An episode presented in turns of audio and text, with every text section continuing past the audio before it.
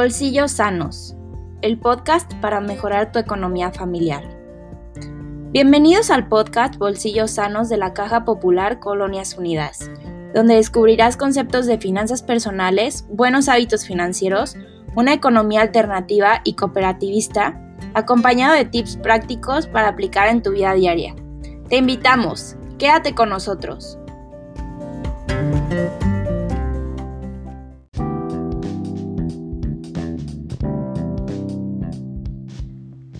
¿Sabías que en México 6 de cada 10 de las parejas afirmó de tener problemas relacionados con el dinero?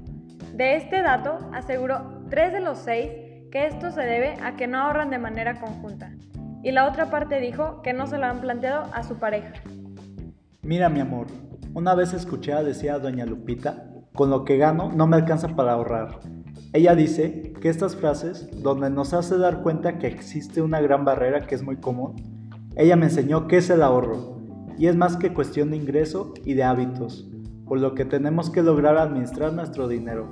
El ahorro es guardar parte de nuestros ingresos para utilizarlos a un futuro ante cualquier imprevisto como se nos está presentando ahora.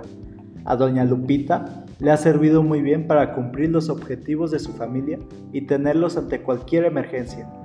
Ella me recomendó mucho guardar una parte fija, no importa si son 20, 50 o 100 pesos. Hay que verlo en porcentaje. El 20% de nuestros ingresos hay que separarlos y ahorrarlos. El 50% se va para cubrir los gastos y el otro 30% para cubrir nuestros caprichos. Yo digo, ¿no? Tres pasos para tener un ahorro eficiente. Paso 1 Establezca metas de ahorro. Para empezar con el plan de ahorro, es importante establecer las metas de ahorro. Para ello debemos hacernos las siguientes preguntas. ¿Cuáles son nuestras metas de ahorro? ¿Cuál de ellas es a corto plazo y cuál a mediano plazo? ¿Cuánto dinero necesita para cumplir cada meta? ¿En cuánto tiempo debe reunir el dinero necesario para cada meta? ¿Cuánto debe ahorrar cada semana o mes para reunir el dinero?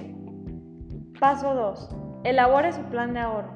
Ahora es el momento de pensar en las metas de ahorro de tu propia familia, respondiendo a las siguientes preguntas. ¿Para qué necesitan ahorrar en familia? ¿Cuáles son las necesidades más inmediatas de su familia? ¿Cuáles son sus metas a corto, mediano y largo plazo? Paso 3. ¿Dónde ahorrar?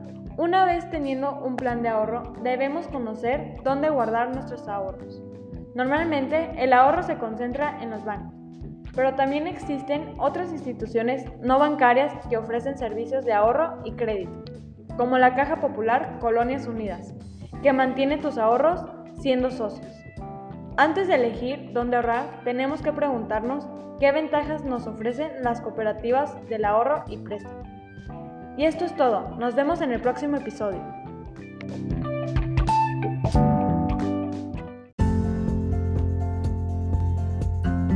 Nos vemos en el próximo capítulo. Sigan al pendiente en nuestras redes sociales. Caja Popular, Colonias Unidas.